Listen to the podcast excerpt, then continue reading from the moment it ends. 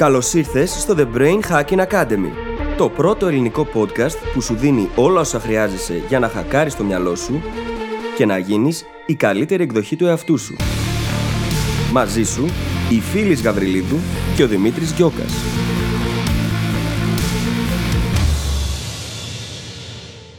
Γεια σου Brain Hacker και καλώς ήρθες στο καινούριο επεισόδιο του The Brain Hacking Academy, επεισόδιο νούμερο 82 και μιλάμε για το High Stress και High Recovery Duo. Ελληνιστή θα το περιγράφαμε ως το να φέρουμε την ισορροπία ανάμεσα σε περιόδους έντονης πίεσης επαγγελματικά και εντατικής χαλάρωσης.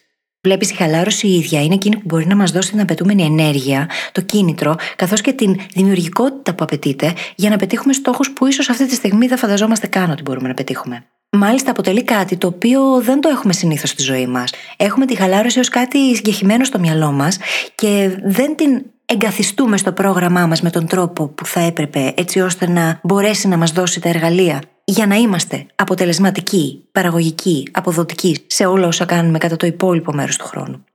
Θα μάθεις λοιπόν σε αυτό το επεισόδιο πώς μπορείς να πάρεις αυτές τις αρχές και να τις εφαρμόσεις στη ζωή σου, είτε είσαι ελεύθερος επαγγελματίας, είτε εργάζεσαι σε κάποια μεγάλη επιχείρηση, μικρή επιχείρηση, σε οποιαδήποτε κατάσταση.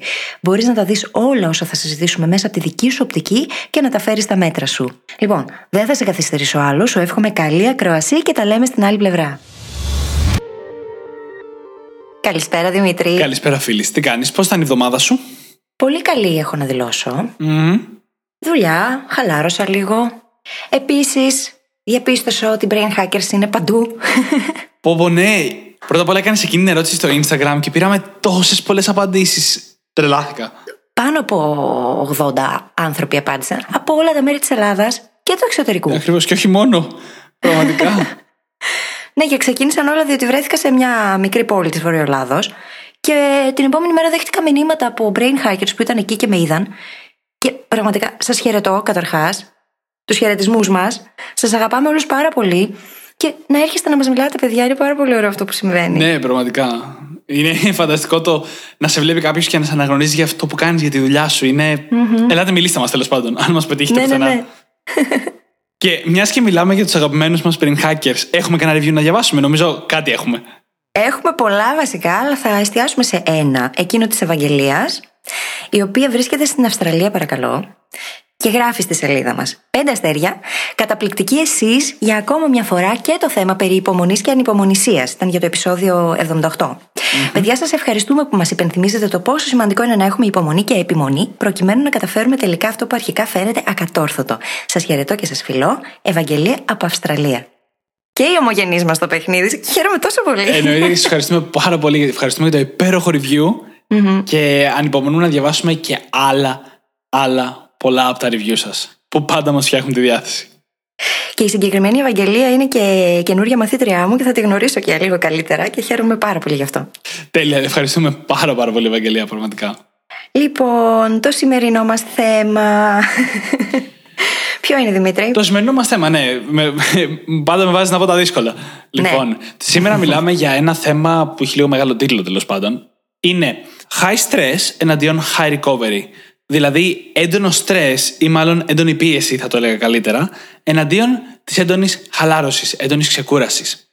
Και μιλάμε πρακτικά, έτσι να το πω συνοπτικά, για το πώς στη ζωή μας είναι πολύ καλύτερο να διαχωρίζουμε το χρόνο μας και τη δουλειά μας και τους άλλους τομείς της ζωής μας στην πραγματικότητα, έτσι ώστε να υπάρχουν περίοδοι έντονης πίεσης, περίοδοι που δίνουμε όλο μας το είναι σε κάτι και ξεχωριστά περίοδοι στις οποίες πραγματικά ξεκουραζόμαστε, δεν κάνουμε σχεδόν τίποτα. Είναι πολύ καλύτερο από αυτό το μεσοβέζικο, το λέω εγώ, που κάνουμε όλοι μας, που μέσα στην ίδια μέρα προσπαθούμε να τα κάνουμε όλα. Προσπαθούμε να δουλέψουμε, να ξεκουραστούμε και δεν είναι εύκολη αυτή η αλλαγή από τη μία κατάσταση στην άλλη. Και αυτό θέλουμε να επεξεργαστούμε σήμερα, λοιπόν. Ή το άλλο που κάνουμε, που επίσης είναι μεσοβέζικο, το να είμαστε μονίμως υποπίεση. Ακόμα και στις φάσεις που θα έπρεπε να χαλαρώνουμε, όπως τα Σαββατοκύριακα, ας πούμε. Πράγμα το οποίο, πρακτικά, όταν το μυαλό σου είναι συνεχώς στη δουλειά ή στα πράγματα που θέλεις να κάνεις, να πετύχεις και πάει λέγοντας, στην ουσία δεν σου επιτρέπει να έχεις ισορροπία στη ζωή σου. Mm-hmm. Και αυτή η ισορροπία είναι πάρα πολύ σημαντική, αν θέλουμε όντως να κατακτήσουμε στόχους που έχουμε θέσει. Ειδικά όταν αυτή η στόχη είναι πολύ ψηλή, έτσι. Ναι. Και δεν γίνεται, διότι το μυαλό μας τελικά δεν μπορεί να είναι παρόν 100% σε καμία κατάσταση από αυτές. Δεν μπορούμε ούτε να συγκεντρωθούμε 100% όταν είμαστε σε high stress, ούτε και να χαλαρώσουμε 100% όταν είμαστε σε high recovery. Διότι πολύ απλά δεν υπάρχουν αυτές οι διαχωρισμένες καταστάσεις μέσα στη μέρα μας, το μήνα μας και πάει λέγοντας. Δεν είναι high stress και high recovery, είναι stress και recovery σκέτο.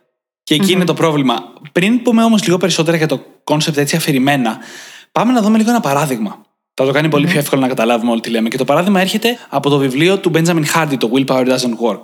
Στο οποίο μέσα περιγράφει την ιστορία μιας νέας κοπέλας, μιας νέας επιχειρηματίας που λέγεται Courtney, η οποία 15 μέρες το μήνα μένει στο Denver με τον ε, συνεργάτη της, τον επαγγελματικό της συνεργάτη, και ζουν εκεί πέρα μια κατάσταση τελείως high stress. Δουλεύουν 18 ώρες τη μέρα, κάθε μέρα, πάρα πολύ πίεση και γενικά βγαίνει όμως και πάρα πολύ δουλειά και πάρα πολύ πρόοδος. Ζουν σε ένα αρκετά μινιμαλιστικό περιβάλλον, έχουν ένα διαμέρισμα πολύ άδειο, χωρίς τίποτα στους τοίχου. Mm-hmm. Λέει μέσα στο βιβλίο κατά λέξη ότι έχουν λίγους καναπέδες και πολύ χώρο για να τραβάνε βίντεο, γιατί ασχολούνται mm-hmm. με marketing τέλος πάντων. Είναι ένα περιβάλλον δηλαδή φτιαγμένο αποκλειστικά για παραγωγικότητα και εκεί δίνουν όλο τους το είναι. Απ' την άλλη, τις άλλες 15 μέρες του μήνα, η Κόρτνεϊ πηγαίνει στο άλλο της σπίτι στο Las Vegas, όπου το περιβάλλον είναι πολύ πιο χαλαρωτικό, πολύ πιο χαρούμενο, πολλά χρώματα, διακόσμηση όπως της αρέσει. Εκεί η Κόρτνεϊ δεν δουλεύει σχεδόν καθόλου. Αφιερώνει πάρα πολύ χρόνο σε πάρα πολλές δραστηριότητες, σε πάρα πολύ κοινωνικότητα, έχει πάρα πολλούς κοινωνικούς κύκλους. Κάνει δραστηριότητες, αθλείται, κοιμάται πάρα πολύ και δουλεύει και λίγες ώρες μες στη μέρα, δύο, ας πούμε δύο ώρες, προκειμένου να καλύψει κάποιες βασικές ανάγκες επικοινωνίας, να απαντήσει στα email της κτλ. Αυτός ο διαχωρισμός, αν και είναι λίγο δύσκολος για τον καθένα από εμάς και θα το συζητήσουμε αυτό αργότερα, μας δείχνει ακριβώς τι πάει να πει high stress και high recovery. 15 μέρες δίνει όλο της το είναι και 15 μέρες κάθεται και πραγματικά δίνει όλο της το είναι στην ξεκούραση. Και καθώς συζητούσαμε νωρίτερα, κάνοντας σημειώσεις με τον Δημήτρη το συγκεκριμένο παράδειγμα, οραματιστήκαμε κάπως λίγο το μέλλον του Brain Hacking Academy. Ναι, όπου... Η αλήθεια ε, είναι ένα ιδανικό σενάριο. ναι, ναι, όπου οι φίλοι θα κατεβαίνει Αθήνα για να κάνουμε high stress 15 μέρες και θα Θεσσαλονίκη άλλες 15 για high recovery. Τι ωραία. Τέλεια. Για να δούμε πώς θα λειτουργήσει αυτό. Είναι όμως υπέροχο έτσι, διότι έχει διαχωρίσει με σαφήνεια το τι είναι μια κατάσταση και το τι είναι η άλλη και έχει βάλει και το ίδιο το περιβάλλον να τη βοηθάει σε αυτό. Πολύ Στην ουσία έχει κάνει outsource, έχει αναθέσει συσσαγωγικά στο περιβάλλον να την βάζει σε αυτή την κατάσταση που χρειάζεται να είναι. Για να είναι full παραγωγική και αποτελεσματική όταν εργάζεται και αντίστοιχα να χαλαρώνει 100% όταν δεν εργάζεται. Και φέρνει αυτή την ισορροπία στη ζωή της, η οποία της επιτρέπει στην ουσία να πετυχαίνει στόχους που για έναν μέσο άνθρωπο μπορεί να χρειάζονταν μήνες ολόκληροι μέσα σε 15 μέρες. Ακριβώς. Πόσο, πόσο καταπληκτικό είναι αυτό και πόσο δείχνει ότι ο νόμος του Πάρκινσον λειτουργεί. Και δεν είναι μόνο νόμος του Πάρκινσον, είναι πάρα πολύ σημαντικό ότι μπαίνει σε αυτή την κατάσταση, την high stress, πάρα πολύ ξεκούραστη. Πάρα πολύ ξεκούραστη, γιατί έχετε από 15 μέρες πραγματικά χαλάρωσης, ανάκαμψης της ενέργειάς της, της διάθεσής της, και γυρνάει πίσω να μπορέσει να δώσει το πραγματικό της αυτό για 15 μέρες και έχει και να περιμένει το να ξαναπάει για χαλάρωση. Αν κάποιες φορές η δουλειά γίνεται δύσκολη. Και ίσως σε πολλούς τους brain hackers αυτή τη στιγμή αυτό να φαίνεται πάρα πολύ αγχωτικό. Στην πραγματικότητα δεν είναι όμως, διότι όταν βάζουμε τον εαυτό μας συνειδητά σε high stress situations, σε καταστάσεις οι οποίες είναι έντονης πίεσης, αυτό που δημιουργείται είναι το eustress ή το θετικό stress. Πώς μπορούμε να το μεταφράσουμε στα ελληνικά. Αυτό το είδος stress όμως είναι και εκείνο που οδηγεί στο growth, στην ανάπτυξη, την εξέλιξη. Διότι στην ουσία μπαίνεις και στη διαδικασία, κάνοντάς το, να σπάς διαρκώς τους περιορισμούς σου και τη ζώνη άνεσης να φεύγεις από τη ζώνη άνεσης. Και είναι πολύ σημαντικό αυτό, διότι συνήθως οι στόχοι, όχι, όχι συνήθως, πάντα, οι στόχοι που δεν έχουμε ακόμα πετύχει βρίσκονται κάπου έξω από τη ζώνη άνεσή μας. Δεν είναι μέσα σε αυτήν. Αν ήταν, θα τους είχαμε ήδη πετύχει. Οπότε αυτό το you stress που δημιουργείται στην ουσία εξισορροπείται μετά με τις ε, high recovery καταστάσεις και γι' αυτό το λόγο μπορείς να αποδώσεις πολύ περισσότερο, Ακριβώς. Πολύ περισσότερη ώρα, επειδή ξέρεις ότι σε περιμένει λίγο αργότερα η ξεκούραση και η χαλάρωση που έχεις ανάγκη. Ακριβώς. Και όπως είπες και πριν, ένα πολύ σημαντικό στοιχείο είναι το περιβάλλον και το άλλο σημαντικό στοιχείο είναι ο τρόπος που διαχωρίζουμε το χρόνο μας. Και δεν είναι λιγότερο σημαντικό το περιβάλλον από το χρόνο. Αυτά τα δύο στοιχεία λοιπόν είναι που μας δίνουν δυνατότητα να χωρίσουμε τις δύο καταστάσεις. Παραδείγματος χάρη, αν θέλουμε να φέρουμε στη ζωή μας αυτή την έννοια του high stress εναντίον του high recovery, μπορεί να μην μπορούμε να μετακομίζουμε ανά 15 μέρες από το ένα μέρος στο άλλο. Για διάφορους λόγους. Ή να μην θελουμε κιόλας. Αλλά σίγουρα μπορούμε να έχουμε διαφορετικά δωμάτια στο σπίτι που επιτελούν το ρόλο του high stress και διαφορετικά δωμάτια που επιτελούν το ρόλο του high recovery. Διαφορετικά διακοσμημένα, με διαφορετικό εξοπλισμό και σίγουρα το πώς θα έχουμε συνδυάσει εμείς μετράει. Αν έχουμε ένα χώρο στον οποίο μόνο δουλεύουμε και όποτε χαλαρώνουμε, ποτέ δεν το κάνουμε εκεί το μυαλό δεν θα συνδυάσει ποτέ αυτό το χώρο με χαλάρωση. Και ανάποδα. Και αυτό είναι πάρα πολύ σημαντικό. Βέβαια, και το έχουμε πολλές φορές ότι το ίδιο το περιβάλλον μας προγραμματίζει. Χρειάζεται λοιπόν να πάρουμε τον έλεγχο του περιβάλλοντος, εάν θέλουμε να γίνουμε πολύ αποδοτικοί και αντίστοιχα να χαλαρώνουμε μέσα στη μέρα. Ή μέσα στο μήνα, ή όπως ο καθένας θέλει να το διαμορφώσει στη δική του ζωή. Διότι όλα αυτά που συζητάμε σε αυτό το επεισόδιο γίνονται. Απλά χρειάζεται κανείς να το δει από τη δική του οπτική, μέσα στη δική του κατάσταση και να δει πώς μπορεί να τα φέρει αυτά τα πράγματα, αυτές τις βασικές αρχές, στη δική του ζωή. Ναι, και θα μιλήσουμε σίγουρα μέσα στο επεισόδιο για το πώς να γίνει αυτό. Πρώτα όμως θέλω να δούμε λίγο ακόμα. Λίγο ακόμα το πρόβλημα και τη λυση Γιατί ξεκινήσαμε να λέμε τώρα πριν το παράδειγμα. Θέλω να μας γυρίσω λίγο πίσω αυτά που πολύ ωραία είπες. Ότι το πρόβλημα είναι ότι όταν δεν κάνουμε αυτή τη διαδικασία, δεν διαχωρίσουμε αυτά τα δύο πράγματα τόσο πολύ, δημιουργούμε καταστάσεις που δεν είμαστε στο 100%. Και τι είπαμε στο μόλις προηγούμενο επεισόδιο. Το 100% δέσμευση είναι πιο εύκολο από το 98%. Mm-hmm. Είναι πολύ πιο εύκολο να είσαι 100% δεσμευμένος στο στρες, στη δουλειά μία περίοδο και στην ξεκούραση μια άλλη περίοδο, από το να είσαι ανα πάσα στιγμή. Τώρα ήρθε η ώρα να σταματήσω, να ξεκουραστώ, μήπως να δουλέψω λίγο ακόμα. Ή τώρα δεν έχω κουράγιο να δουλέψω, λέω να ξεκουραστώ λίγο, χρειάζομαι ξεκούραση. Αν αυτά είναι απολύτως διαχωρισμένα, αν οι αποφάσεις έχουν πάρθει από πριν και ξέρουμε ακριβώς πότε δουλεύουμε στο καθένα. Και ξαναλέω, και η χαλάρωση θέλει δουλειά. Έτσι τότε. Και προγραμματισμό. Ακριβώς αυτό εννοώ όταν λέω δουλειά, ότι πρέπει να την αντιμετωπίζουμε σαν δουλειά. Τότε βρισκόμαστε σε μια περίεργη κατάσταση, ένα 98% όταν δεν είμαστε σίγουροι τι κάνουμε να στιγμή και αυτό μας κουράζει. Ακριβώς.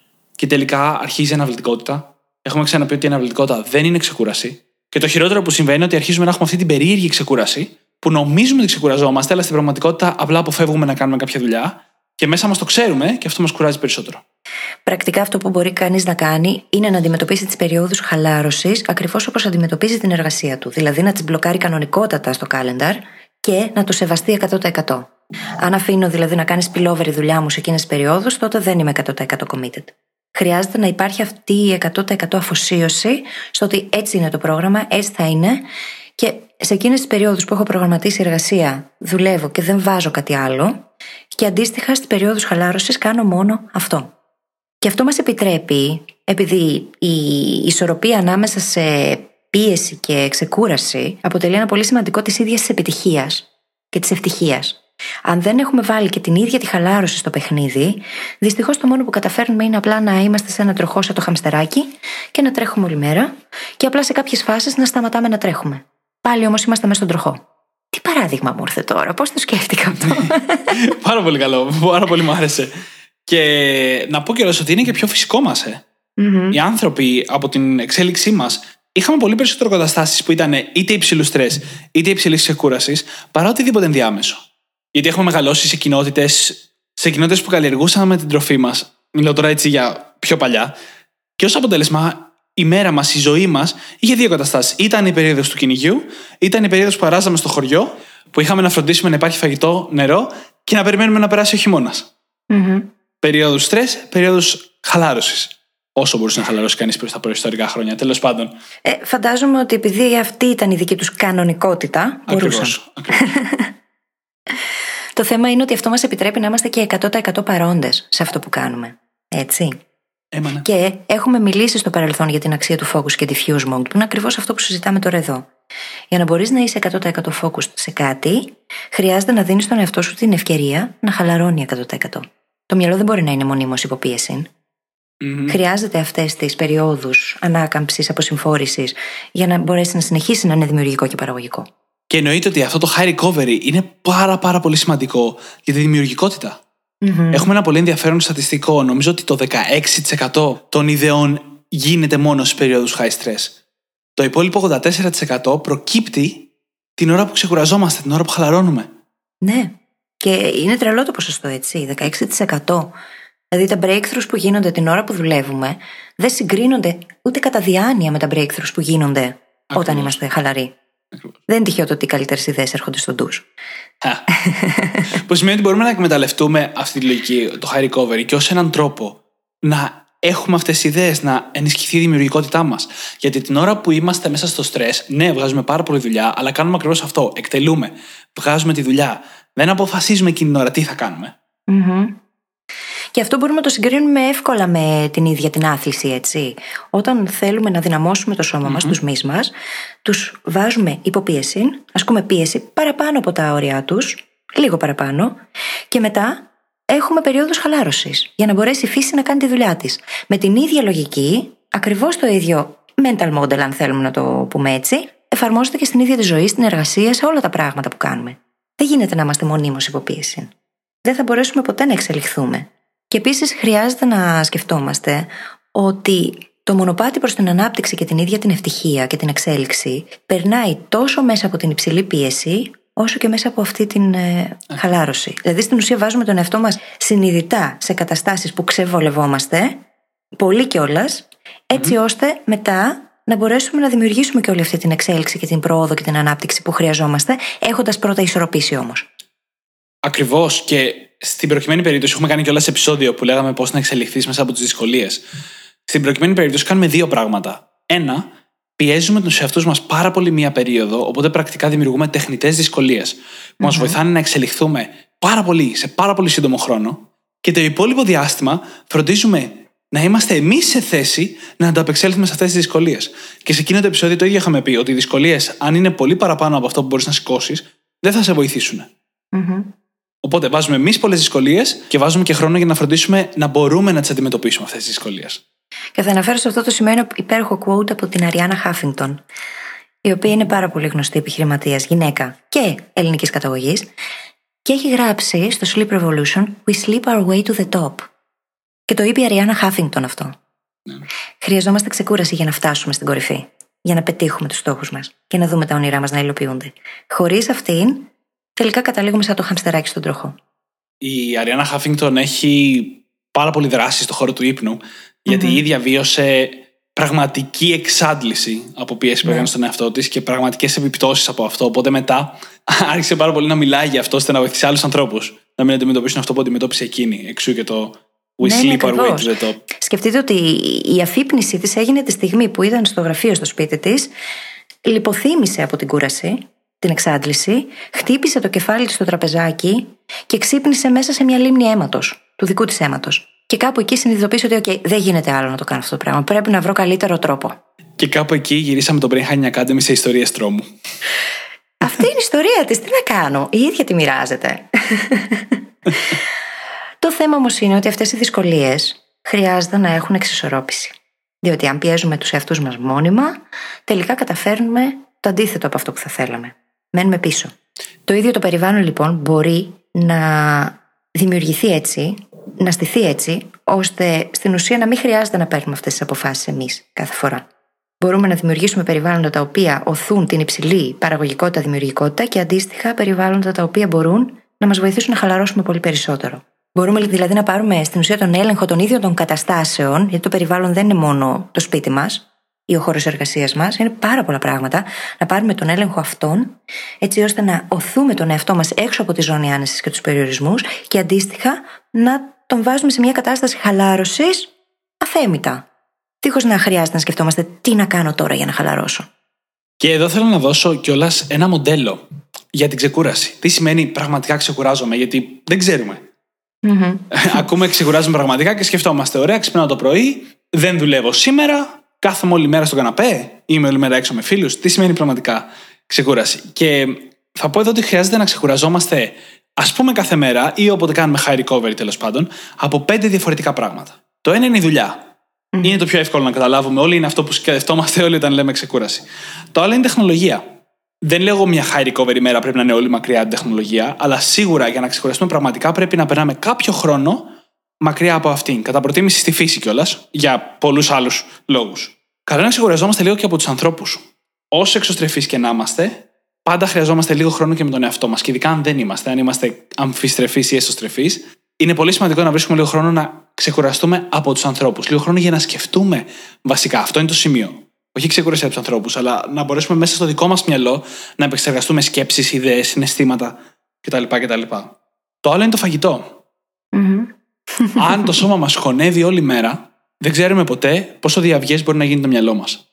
Ισχύει. Δεν θέλω να πω συγκεκριμένα νούμερα γιατί ο κάθε ένας είναι διαφορετικός, αλλά σίγουρα στα πλαίσια της ξεκούρασης, καλό είναι να καταφέρουμε να μείνουμε νηστικοί λίγες ώρες παραπάνω. Ο ύπνος είναι σίγουρα ένα κομμάτι και λίγες ώρες παραπάνω. Μην φάμε γεύμα ακριβώς πριν κοιμηθούμε και ακριβώς με το που ξυπνήσουμε. Και ξανά και ξανά κάθε μέρα. Mm-hmm. Και το τελευταίο είναι η ξεκούραση από το να είμαστε ξύπνοι. Με λίγα λόγια, ύπνος, τον αναφέραμε ήδη.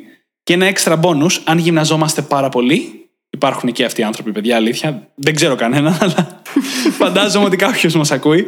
Χρειάζεται να ξεκουραζόμαστε και από την άσκηση. Το σώμα χρειάζεται χρόνο για να επανέλθει. Βέβαια, εννοείται. Αν το παραπιέζεις, είναι πολύ πιθανό να φτάσεις σε πλατό και να μην μπορεί να συνεχίσει από εκεί και πάνω. Και μάλιστα υπάρχουν και έρευνες που το υποστηρίζουν αυτό, έτσι. Το να πάρει κανείς αρκετές μέρες για χαλάρωση, έτσι ώστε να βοηθήσει το σώμα να δημιουργήσει μυϊκό ιστό πολύ πιο γρήγορα. Αχα. Ναι.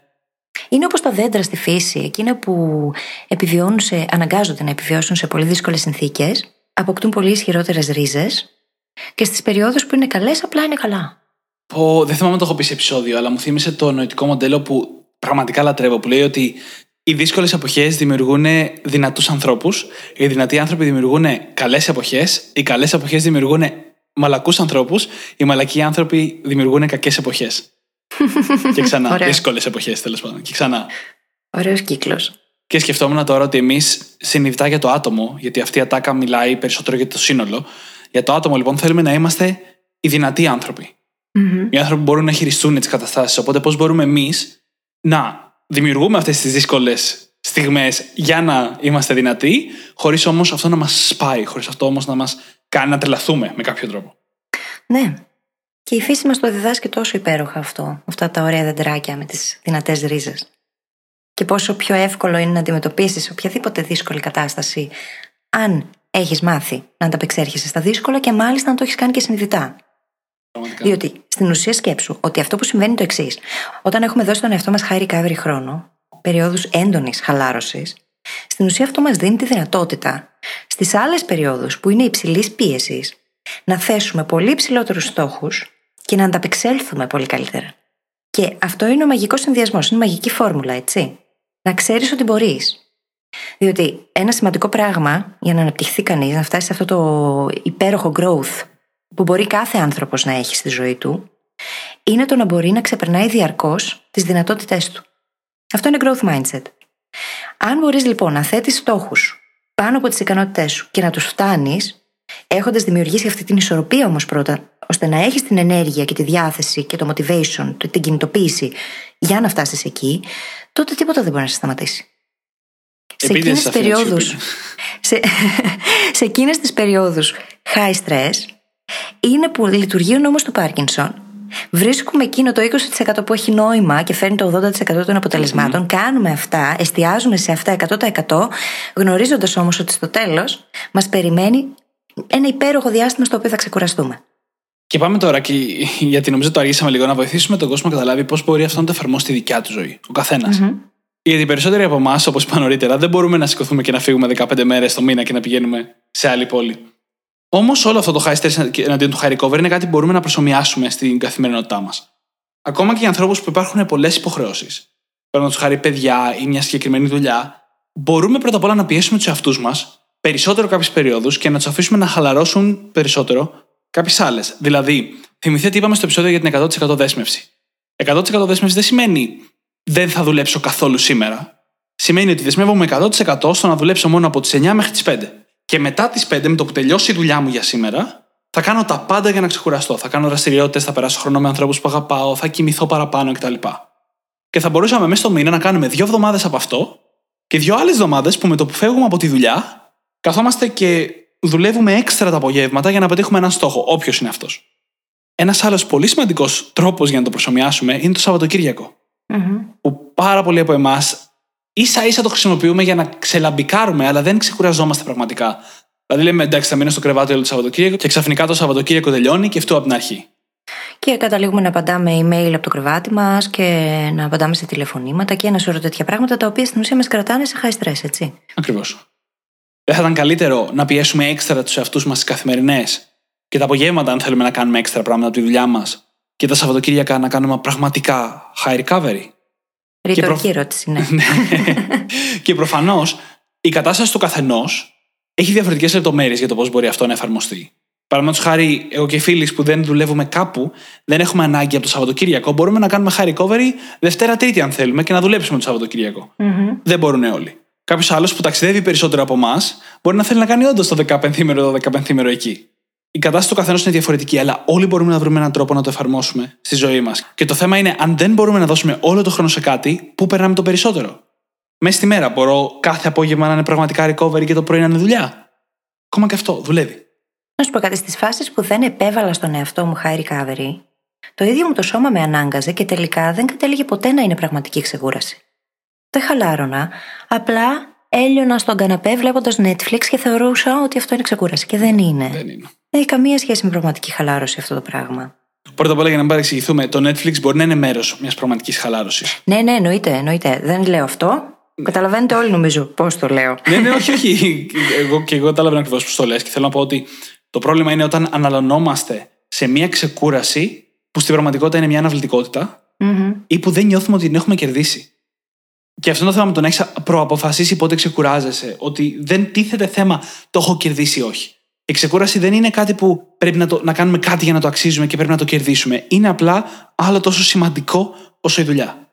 Και αν χάσουμε τη δουλειά, αν δεν δουλέψουμε τόσο καλά, συγγνώμη, δεν πρέπει να την αναπληρώσουμε την ώρα της ξεκούρασης. Γιατί αυτό θα πάει ντόμινο. και να σπάσουμε επιτέλους λίγο εκείνο το στερεότυπο της τεμπελιάς. Ναι. Ε, πολλοί από εμάς, ίσως όταν ήμασταν μικροί, ακούγαμε αυτό το είσαι τεμπέλε γιατί δεν κάνεις τίποτα. Ή κάποια παραλλαγή αυτής της έκφρασης. Για μένα λες.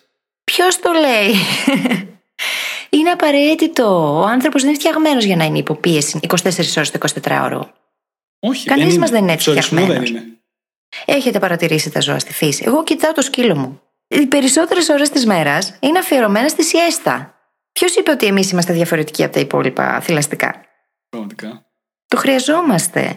Οπότε το να δημιουργήσει κανείς συνειδητά τις συνθήκες ώστε να είναι σε υψηλό επίπεδο αποτελεσματικός και μετά συνειδητά να τεμπελιάζει, συσσαγωγικά, μπορεί τελικά να οδηγήσει σε πολύ καλύτερα αποτελέσματα. Ακριβώς γιατί είμαστε σε ισορροπία με αυτό που η ίδια μας η βιολογία απαιτεί. Πόσο σημαντική είναι η ξεκούραση και πόσο του πεταματού την έχουμε. Πραγματικά. Ή πόσο παρερμηνευμένη στο τι είναι. Επίσης, δεν είναι απαραίτητο να κάνουμε αυτά που οι άλλοι θεωρούν ότι είναι ξεκούραση. Μόνο και μόνο επειδή το λένε οι άλλοι. Χρειάζεται κανείς να κοιτάξει και λίγο προς τα μέσα και να πει: Ωραία, για μένα, τι είναι πραγματική χαλάρωση; Πώς θα ήθελα ιδανικά να περνάω το χρόνο μου; Ναι. Το έχουμε κάνει ποτέ αυτό; Διότι πολλοί από εμάς συνήθως τα Σαββατοκύριακα π.χ. θεωρείται δεδομένο ότι χρειάζεται να βγαίνουμε έξω. Όντως, χρειάζεται.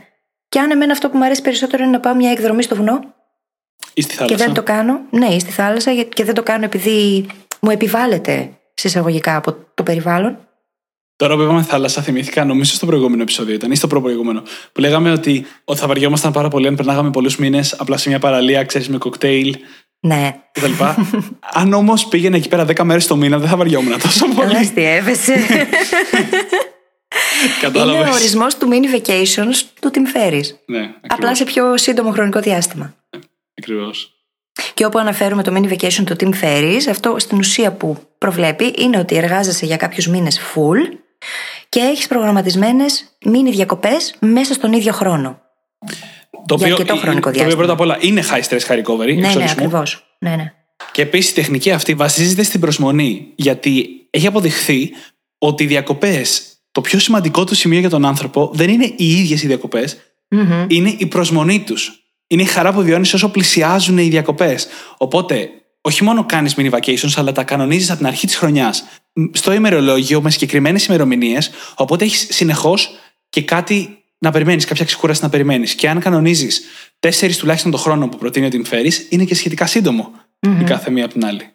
Σκέψου λίγο πόσο burnt out αισθανόμαστε όταν περιμένουμε πώς και πώς τις διακοπές του καλοκαιριού, που είναι μια φορά το χρόνο, έτσι.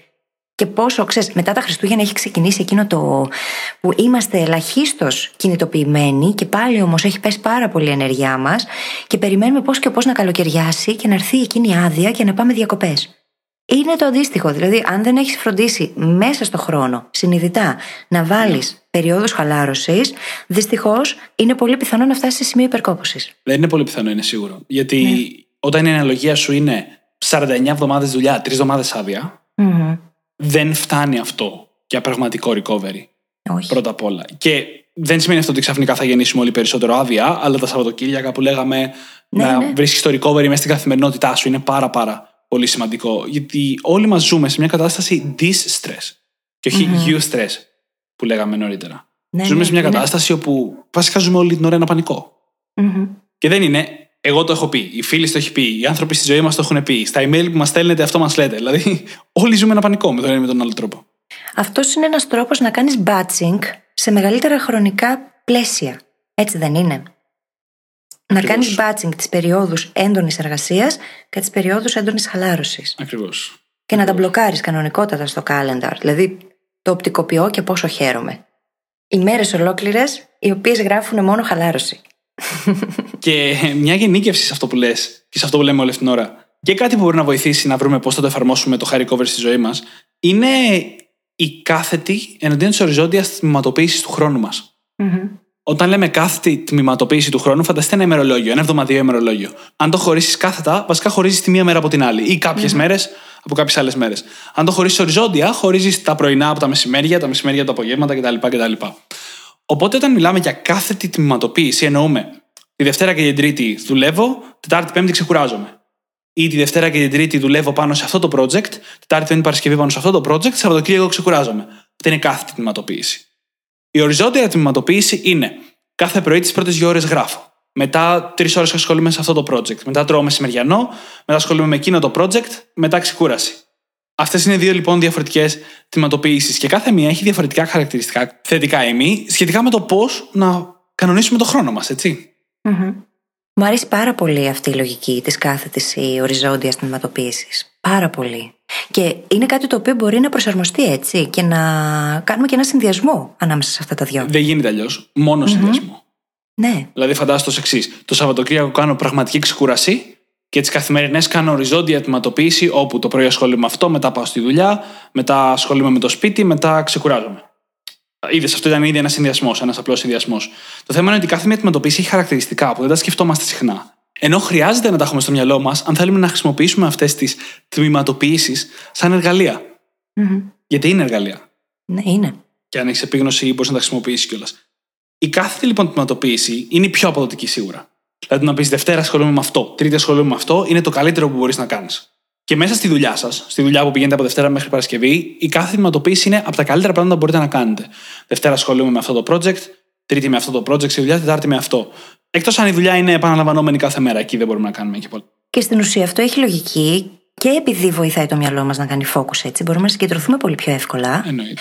Και φυσικά, εφόσον έχουμε αποφασίσει ότι την τάδε μέρα ασχολούμαι με το τάδε project, στην ουσία μπορούμε να κάνουμε batching μετά. Μμμ. Και να πούμε, ωραία, αυτός ο χρόνος είναι αφιερωμένος σε αυτό, η μέρα είναι για αυτό σήμερα. Ακριβώς. Και έχω συγκεκριμένο χρόνο μέσα στον οποίο θα το δουλέψω. Και τι έχουμε πει στο παρελθόν πολλές φορές, τα πλαίσια δημιουργούν ελευθερία. Και βάζουν και τον νόμο του Πάρκινσον σε εφαρμογή, οπότε βρίσκουμε και τον τρόπο να κάνουμε όλα όσα χρειάζεται να γίνουν μέσα σε αυτό το χρονικό πλαίσιο που έχουμε ορίσει. Εφόσον πολύ συνειδητά έχουμε τμηματοποιήσει τη μέρα μας και γνωρίζουμε σε ποιο σημείο σταματάμε.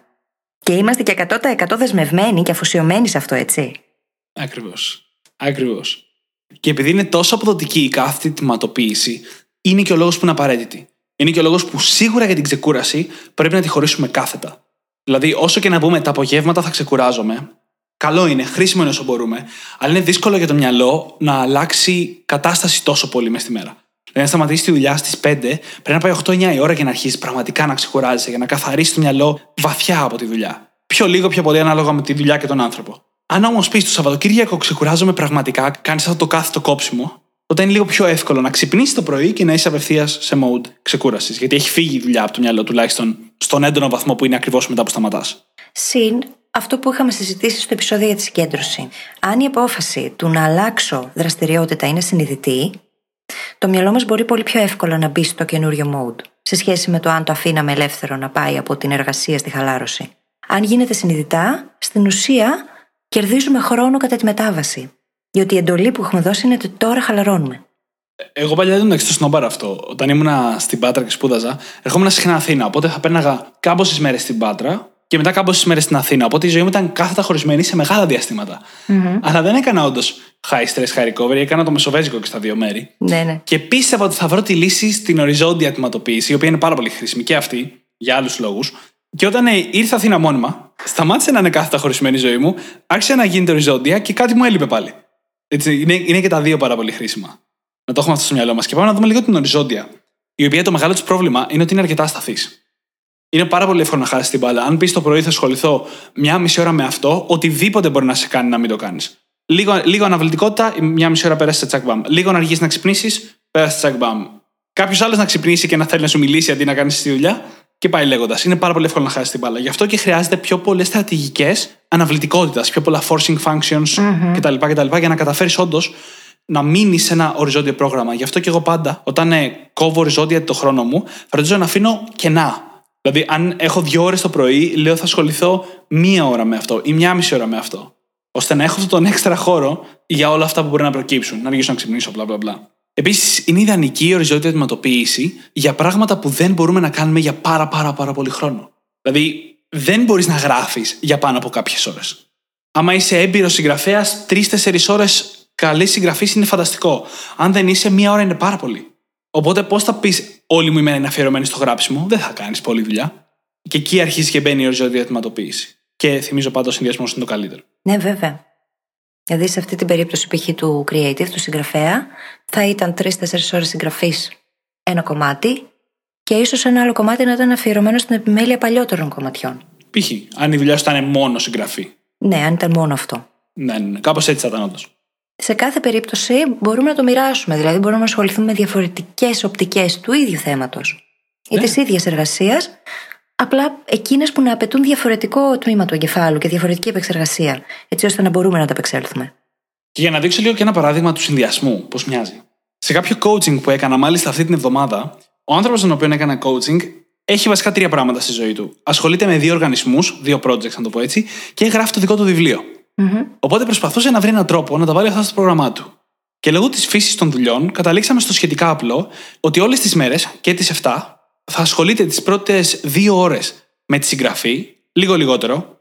Είναι αυτό που είπα, δύο ώρες συν το χρόνο που αφήνεις και ενώ οπότε ας πούμε μια μισή ώρα με τη συγγραφη Και μετά Δευτέρα, Τετάρτη με το ένα project, Τρίτη, Πέμπτη, Παρασκευή με το άλλο project. Και το Σαββατοκύριακο μετά τη συγγραφή, πραγματικά ξεκούρασε. Ένας άλλος τρόπος, ας πούμε, να τα δούμε μαζί ορισμένα. Πόσο πιο χαλαρός είναι ο εγκέφαλος όταν ξέρει πολύ ξεκάθαρα τι έχει να κάνει κάθε φορά. Επειδή έχουμε πάρει αυτές τις αποφάσεις από πριν. Και το τελευταίο μυστικό, ένα μυστικό που έμαθα πάρα πολύ πρόσφατα, έχει να κάνει με το τι σημαίνει όταν χάσεις το session, όταν χάσεις τη δουλειά, όταν δεν την κάνεις.